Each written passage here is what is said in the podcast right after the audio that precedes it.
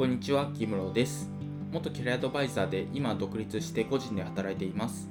今回はね、強くお勧めしたい働き方を紹介しますというテーマで話していければなと思ってます。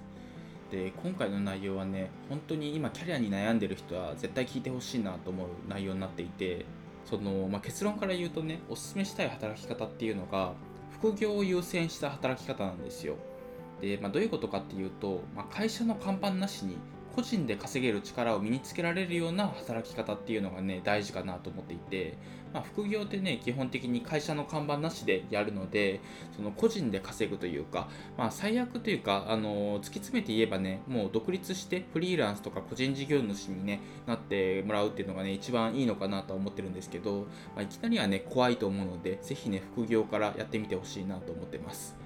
でなんでねそんなことを言うかっていうとあの私がねキャリアアドバイザーをやってた時にもう安定した会社がねめちゃくちゃ減ってるなっていうのを感じたんですよね。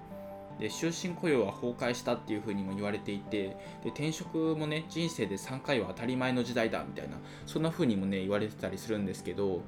でそんな時にね私静岡で最後働いてたんですよ。でキャリアアドバイザーでねいろんな求人とか見たりするんですけどで求職者の人もねちょっと今の会社がねあの潰れそうで大変だからね転職したいですみたいなそういう人が多かったんですけどでその人にね求人紹介するんですけどその紹介できる求人っていうのもねもうあと10年とか20年とかねきっと働けないんだろうなみたいな結構不安定な会社とかが多くってだから潰れそうな会社から潰れそうな会社に転職するみたいな、まあ、ひとまずその、まあ、しのぎというかその、まあ、10年間はあの働ける場所みたいな感じじで転職をするみたいなそういうことがね結構多かったんですよね。でまあそれってね安定したキャリアとは言えないじゃないですか。ただねやっぱりそういう転職をする人が増えてるなっていうのを強く感じていてでそんな時にねどうしたらいいかと。でやっぱりね安定した会社っていうのがね実際どこにあるんですかっていうと正直ね誰にも分かんないっていうのが結論なんですよね。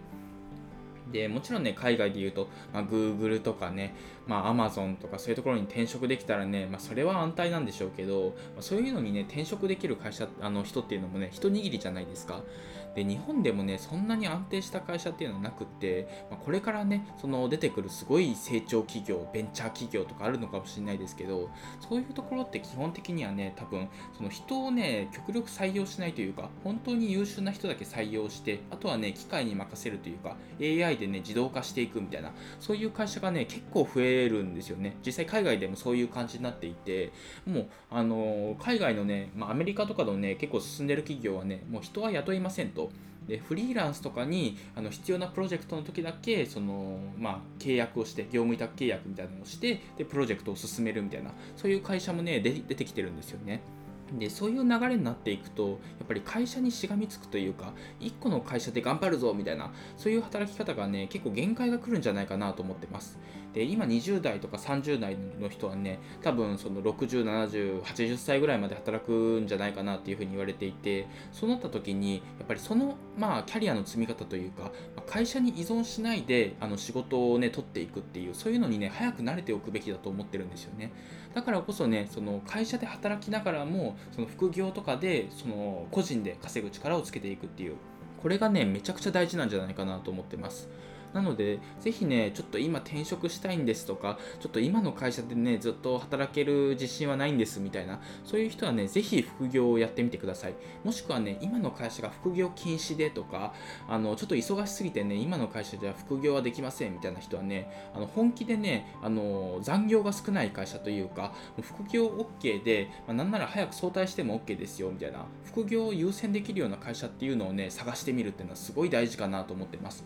あとはね、フルリモートで働ける求人みたいなのをね、探してる、あの、出してる求人の会社もあるんですよ。まあ、フルリモート求人とかでね、あのぜひ検索してみてほしいんですけど、そうしたらね、その場所にとらわれずね、良さそうな会社っていうのが見つかったりするので、ぜひね、まだ結婚してないとか、まだね、ちょっとお金に余裕がありますみたいな、そういう感じの人であればね、一回そういうフルリモートで働ける仕事みたいな、そういうのをね、探してみてもいいんじゃないかなと思ってます。なので、ぜひぜひね、個人で稼ぐっていうのを主軸にしてね、いろいろキャリア設計をしてみてほしいなと思いましたという、そういう話でした。というわけで今回は以上なんですが、今回は強くお勧めしたい働き方を紹介しますというテーマで話してきました。なので、ぜひね、キャリアに悩んでますとか、まあ、そういう感じの人はね、ぜひ副業っていうのを基軸にしてね、あのキャリア設計をしてみてほしいなと思ってます。で、私もね、副業演芸場というブログをやっていて、そっちでもね、いろいろキャリア形成に関する情報発信をしているので、興味がある人はね、そっちも読んでみてください。というわけで今回は以上です。ありがとうございました。